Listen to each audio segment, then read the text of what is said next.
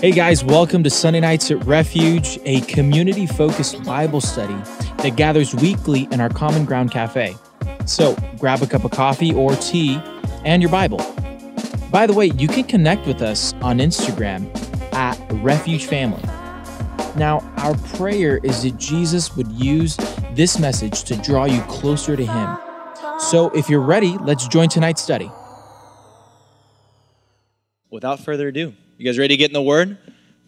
Welcome, Pastor George. Okay, it's good to be back and uh, just to uh, fellowship with you and uh, share from God's Word. Like I usually say, whenever I'm here, I'm at home. And uh, I feel very much at home at, at this at church. And in particular, this fellowship. Uh, I enjoy every time I'm here. And I guess some of you uh, might have seen Priska. Uh, this is our second time to be here. That's my wife, and uh, uh it's good to have her. Uh, currently, she's here with me as we are studying at Biola University. So, um, a season like this, most of us uh, become cautious of the fact that this is Christmas, and it's a time in the year when people enjoy to be together. It's one moment in life where people would want to spend time together as family, share gifts, exchange gifts, and everybody's excited. This is a moment when you expect to get a new thing. For others, I remember as a kid, as I was growing, this is the season when we were looking forward to because every time it was Christmas period, we were assured of getting a, a new pair of shoe, a new uh, long uh, pant, shirt. So it was a time of receiving, and we were always looking forward to uh, such a moment. And I guess even here, this is a time when people would want to just enjoy receiving gifts. But so often, the whole purpose of Christmas can be wrapped up and be, I would say, uh, uh, be obscured by these activities, forgetting the purpose for why we celebrate Christmas. And we've been going through, I guess, as a church here, through Psalms. Some Psalms, I was asked to look at a Psalm that uh, speaks or fits in this season of Christmas. And if you have your Bibles, turn with me to Psalm 110. Psalm 110. What I'll be doing, uh, we'll be looking some parts of this psalm. I'll try by all means, not going verse by verse, but I'll be taking some uh, uh, verses, put them together, and make some comments as we go through. Um, so we see in this psalm uh, a psalm of David, the Lord says to my Lord, Sit at my right hand until I make your enemies your footstool. The Lord sends forth from Zion your mighty scepter. Rule in the midst of your enemies. Your people will offer themselves freely on the day of your power in holy garments. From the womb of the morning, the dew of your youth will be yours. The Lord has sown and will not change his mind. You are a priest forever after the order of Melchizedek. The Lord is at your right hand. He will shatter kings on the day of his wrath. He will execute judgment among the nations, fulfilling, sorry, filling them with corpses he will shatter uh, chiefs over the wide earth. He will drink from the brook by the way. Therefore, he will lift up his head. David, like other Old Testament writers, had no clue or clear understanding of the meaning or the implication of his words. They are the limited insight, if you like, of what, how it would unfold in history. And as they spoke these words, moved by the Spirit of God, they didn't have the privilege that you and I have today, where we are looking at everything, having a complete canon. We can see prophecy being fulfilled in our time, and some of it is yet to be fulfilled. They never had this privilege as they spoke these words. As David is declaring these words, led and moved by the Spirit of God, he may not have had full understanding of what it was all about, how it was going to, fulfill, to be fulfilled. This psalm presents to us the person and the offices of Jesus Christ as priest and king. And we see there what is presented before us in verse 1 is the person of Christ. The Lord says to my Lord, Sit at my right hand until I make your enemies a footstool for your feet. David starts off by quoting the very words of God as he was led by the Spirit of God to speak. He says, The Lord, there, the Lord, if you have your Bibles, you're going to notice it's in the capital capital letters, indicating it's Yahweh speaking, Jehovah God speaking. He says to my Adonai, my Lord, sit at my right hand until I make your enemies a footstool for your feet. And that is in reference to Christ.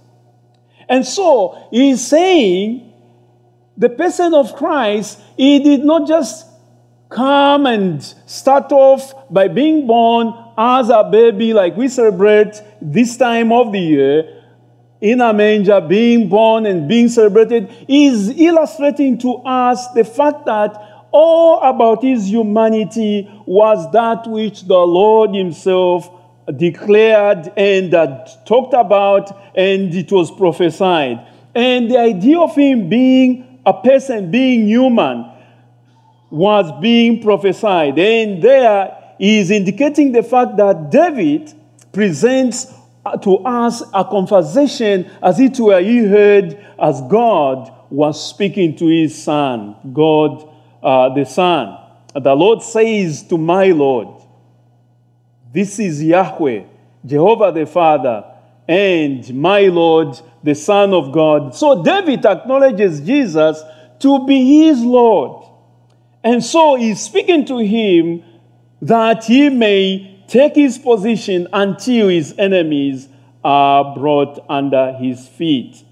You must appreciate the fact that most Jews in the time of Jesus so knew this psalm to be a messianic psalm, but they did not understand the nature and mission of this Messiah.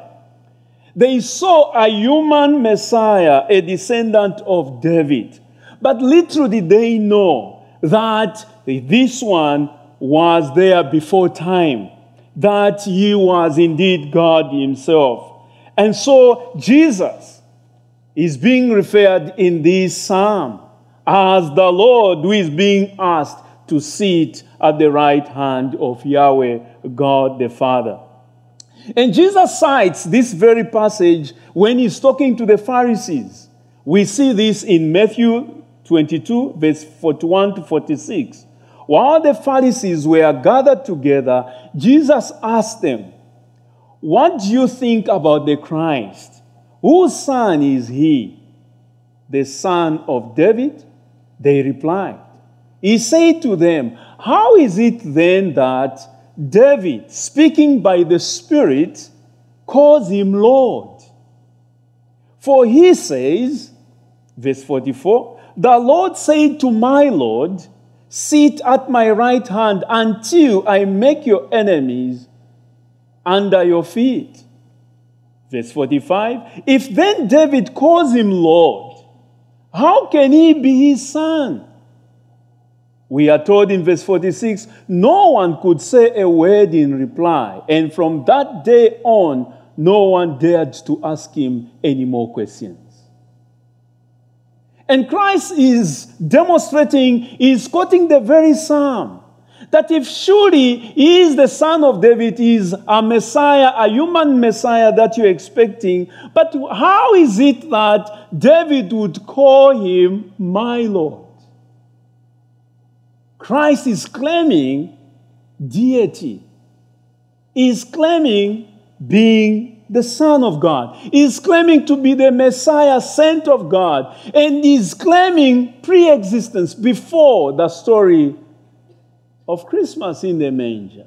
And so Christmas does not start in a manger in the sense that Jesus starts to exist there. It starts with the fact that God become, becomes man.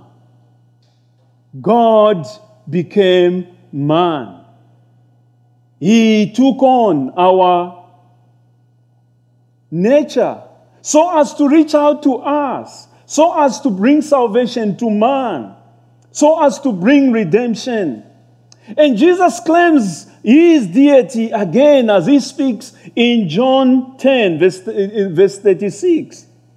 He is again claiming the fact that he did not just appoint himself, he was sent of God and he was consecrated, if you like. He was anointed by the Spirit of God and he was sent by God as the Messiah, the anointed one of God. And so, as we think about Christmas, as we celebrate, we need to have this in mind that God had to take upon himself human nature so as to reach out to us. As we celebrate, we should be thinking of what it took for the Lord to empty himself of everything so that he may become like you except for sin. Though he was man, he committed no sin. And so we need to appreciate the, this love demonstrated to us. Not only is he human, we can also appreciate in his humanity the aspect that Christ was also king. The Lord will extend your mighty scepter from Zion. You rule in the midst of your enemies. We can see in verse, in verse 2 there that Christ would reign over his enemies and you would reign over them. And so, David, as he is speaking these words, he is speaking a prophecy concerning the Messiah. It's all about Christ as he would come here on earth, even to provide salvation for mankind. And we see, but Yahweh will extend his reign over all his enemies by force. There will be resistance, like we see in Psalm 2, Psalm 2 where others would oppose his reign. But it is encouraging to note David is saying, God the Father, the, must, the one who sends this Messiah, who force his reign, all his enemies will be brought under the rulership of the Lord Jesus, the prophesied Messiah. And so Yahweh will extend it by force with the Messiah at the head of a mighty army. And we see that even in Revelation 19, verse 11 to 21. In this psalm, we see Yahweh or Jehovah is presented as the might warrior who battles for his people. Yahweh, the Messiah, the one that reigns for him and extends his rule, is the might warrior who cannot be challenged. And so we see he's being presented as king. We have seen the fact that he's human, he took on the nature, of man so that he may reach out to us. We've seen the fact that he's reigning. Not only is he king, but Jesus is presented in this, in this psalm as the priest who intercedes for his people. Look at verses 4 coming down. The Lord has sworn and will not change his mind. You are a priest forever after the order of Melchizedek. We see Christ here taking on the role of a priest. And Jesus demonstrates a big difference in his ministry as a priest. The Jews during the time of Christ expected a Messiah who would conquer. and who would reign and bring back the lost glories of the time of David when he reigned as king. They did not understand the work and ministry of the Messiah as a priest. They were looking for somebody who would win victory for them.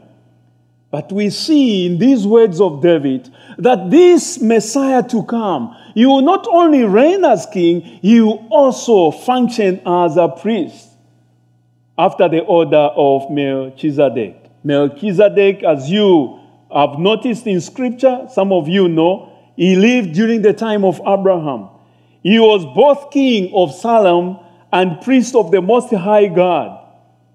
As a priest of God Most High, he blessed Abraham and the Lord for the victory that was given to Abraham over his enemies. And Abraham, we are told, gave an offering or a tithe to this very priest, Melchizedek. And so we are told that Jesus takes on the order of the priesthood like we see in Melchizedek. The writer of the Hebrews continues to expand this idea of Psalm 110, verse 4.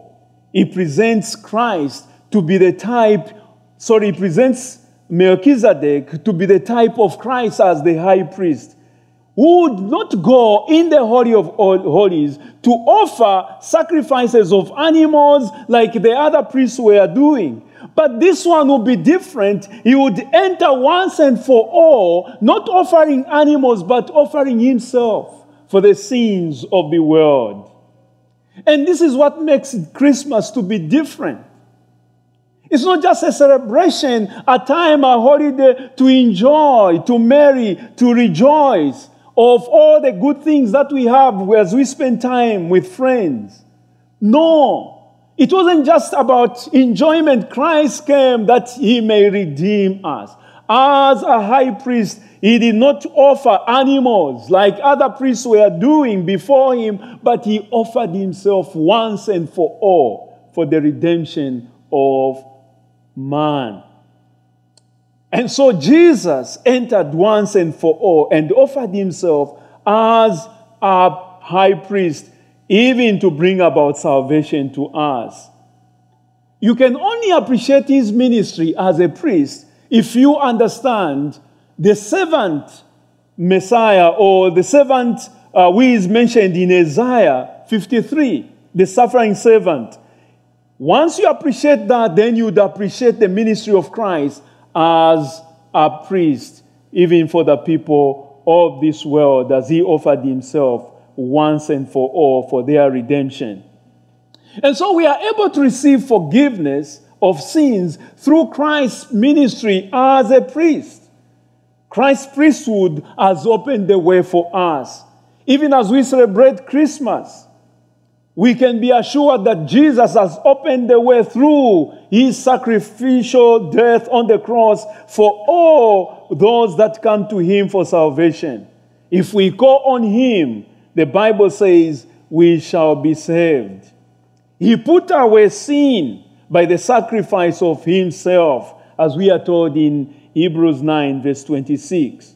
He offered himself once for all at the end of the ages to put away the sin by the sacrifice of himself.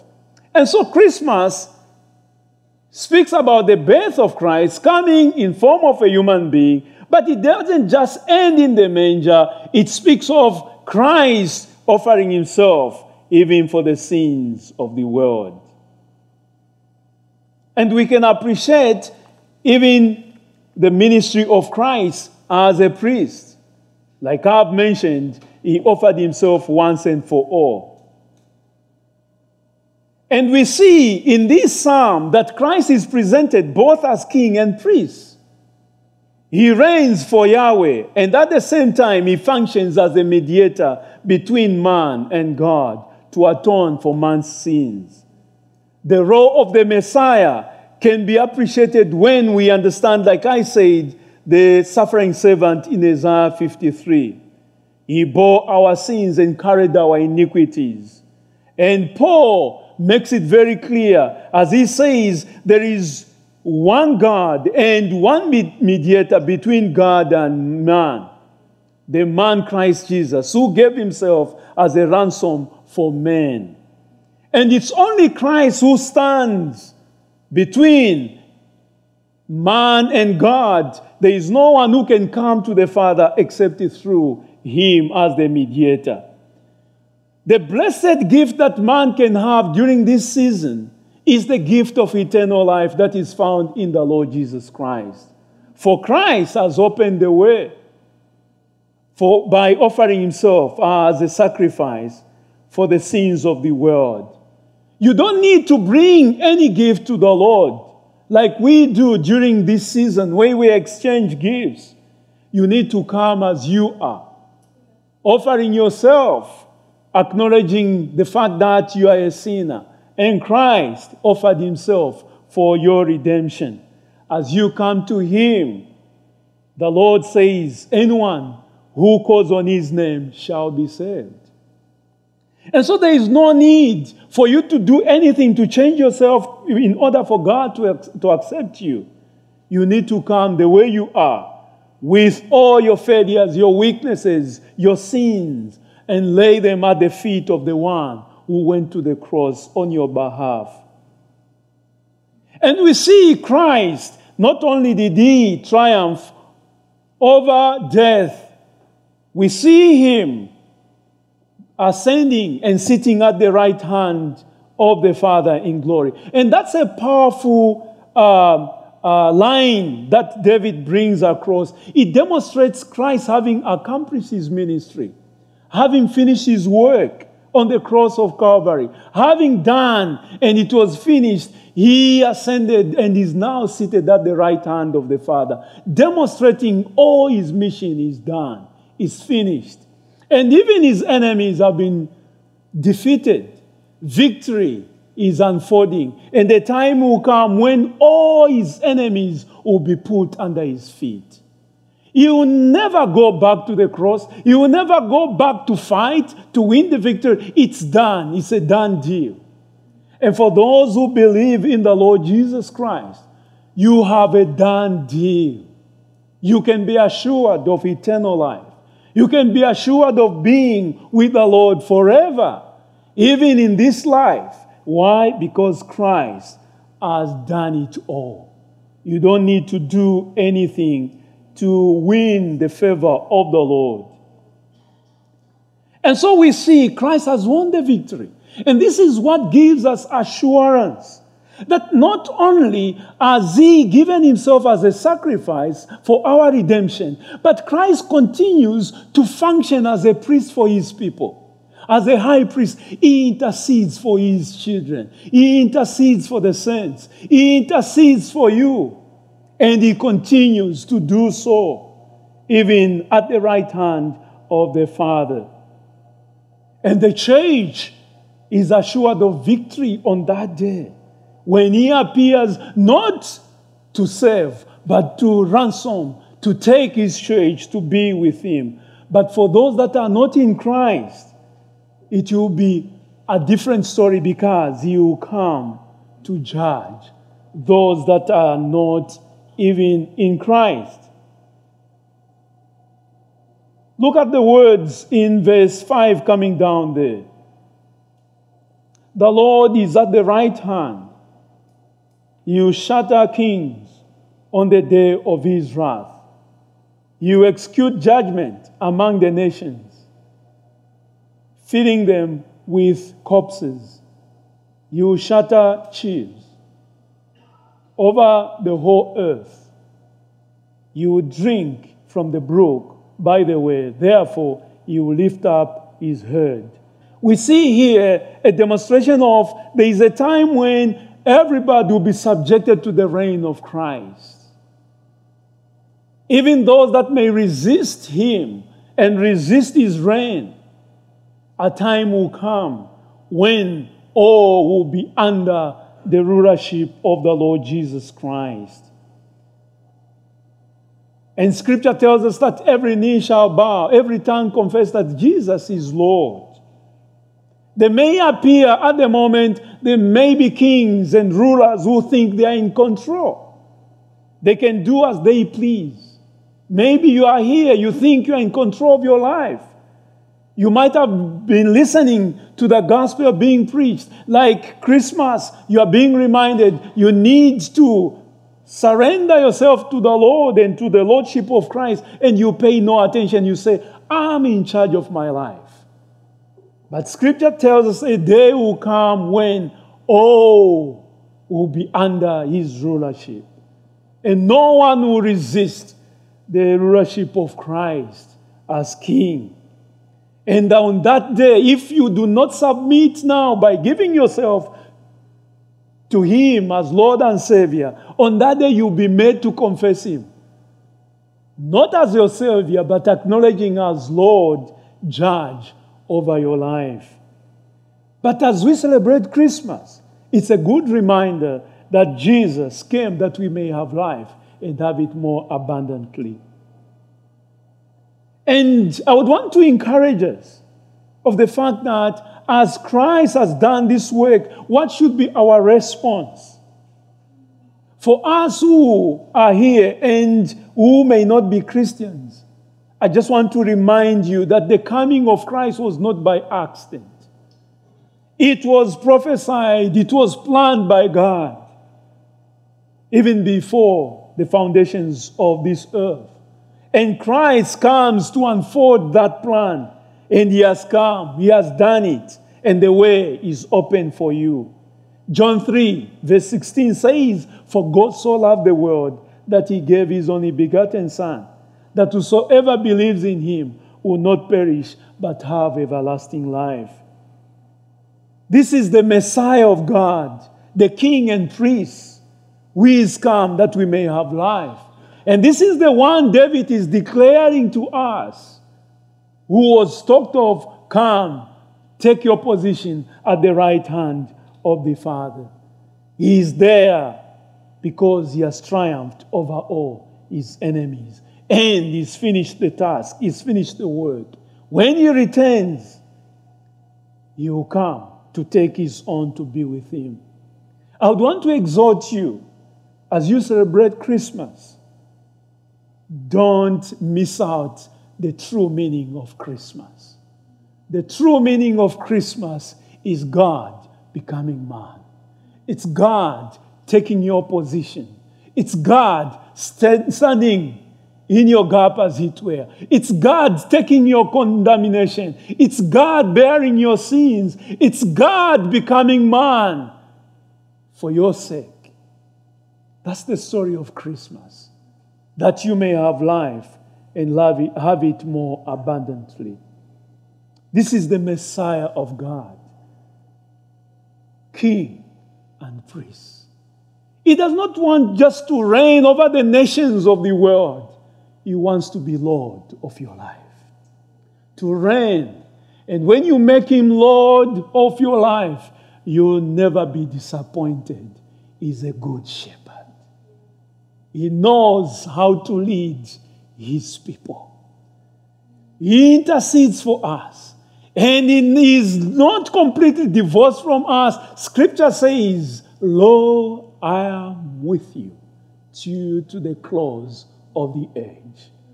He is not there completely suspended as he is interceding, but he is right here with us by his Spirit. And He can be your friend, He can be your Lord tonight. And Christmas will make a huge, huge difference in your life. And to my fellow Christians, I want to bring this exhortation. As we celebrate, as we ponder on this Messiah who came, let's be motivated to appreciate Him to worship Him. For living and emptying Himself of everything but love. Coming and living all the glories, all the beauties He had known from eternity to eternity. But coming here on earth, taking on human nature. Suffering for the things He did not do. Yet He was willing for your sake and mine what should be our attitude and response towards Him? We should be filled with gratitude, with worship as we celebrate Christmas. We should not be, as it were, be blinded by these gifts and forgetting the real gift of Christmas, who is our Savior, the Lord Jesus. I want to encourage you as you celebrate, remind family members who may not be Christians of the real gift of Christmas, who is Jesus, even the Savior of the world. But again, a reminder is that you will come the second time to take His people to be with Him forever, but at the same time to bring judgment to those who do not know Him, to those who have rejected this gift that he is offering, even to them that cry out to Him for salvation. There is a day of judgment when the same Christ will come, not to save, but to judge.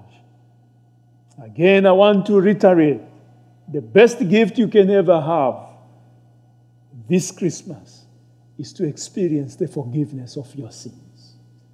There is no big sins, there is no small sin. There is nothing that can never be forgiven when you come to the cross. Why? He paid it all. And that's the story of Christmas. Man, God becoming man, becoming king, and becoming priest. And he continues to hold those offices for the church, for you and me. May the Lord bless us as we worship him and celebrate him with gratitude for what he has done for us. Amen.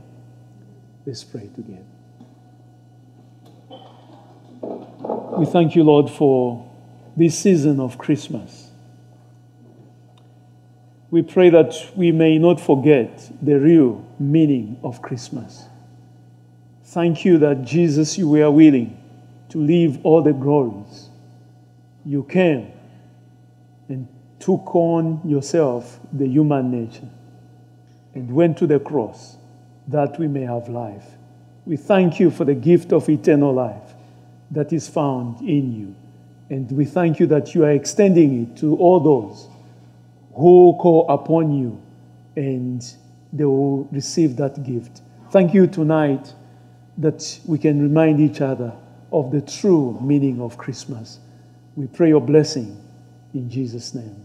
Amen.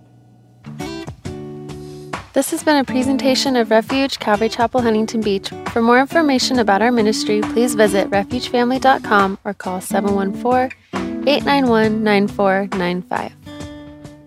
Set free my heart, set free my soul.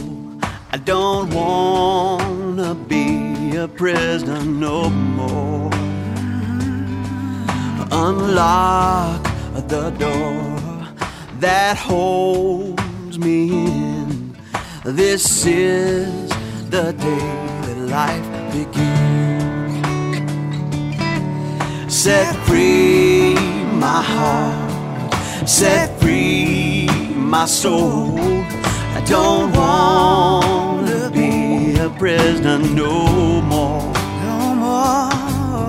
Unlock, Unlock the door that holds me in. This is the day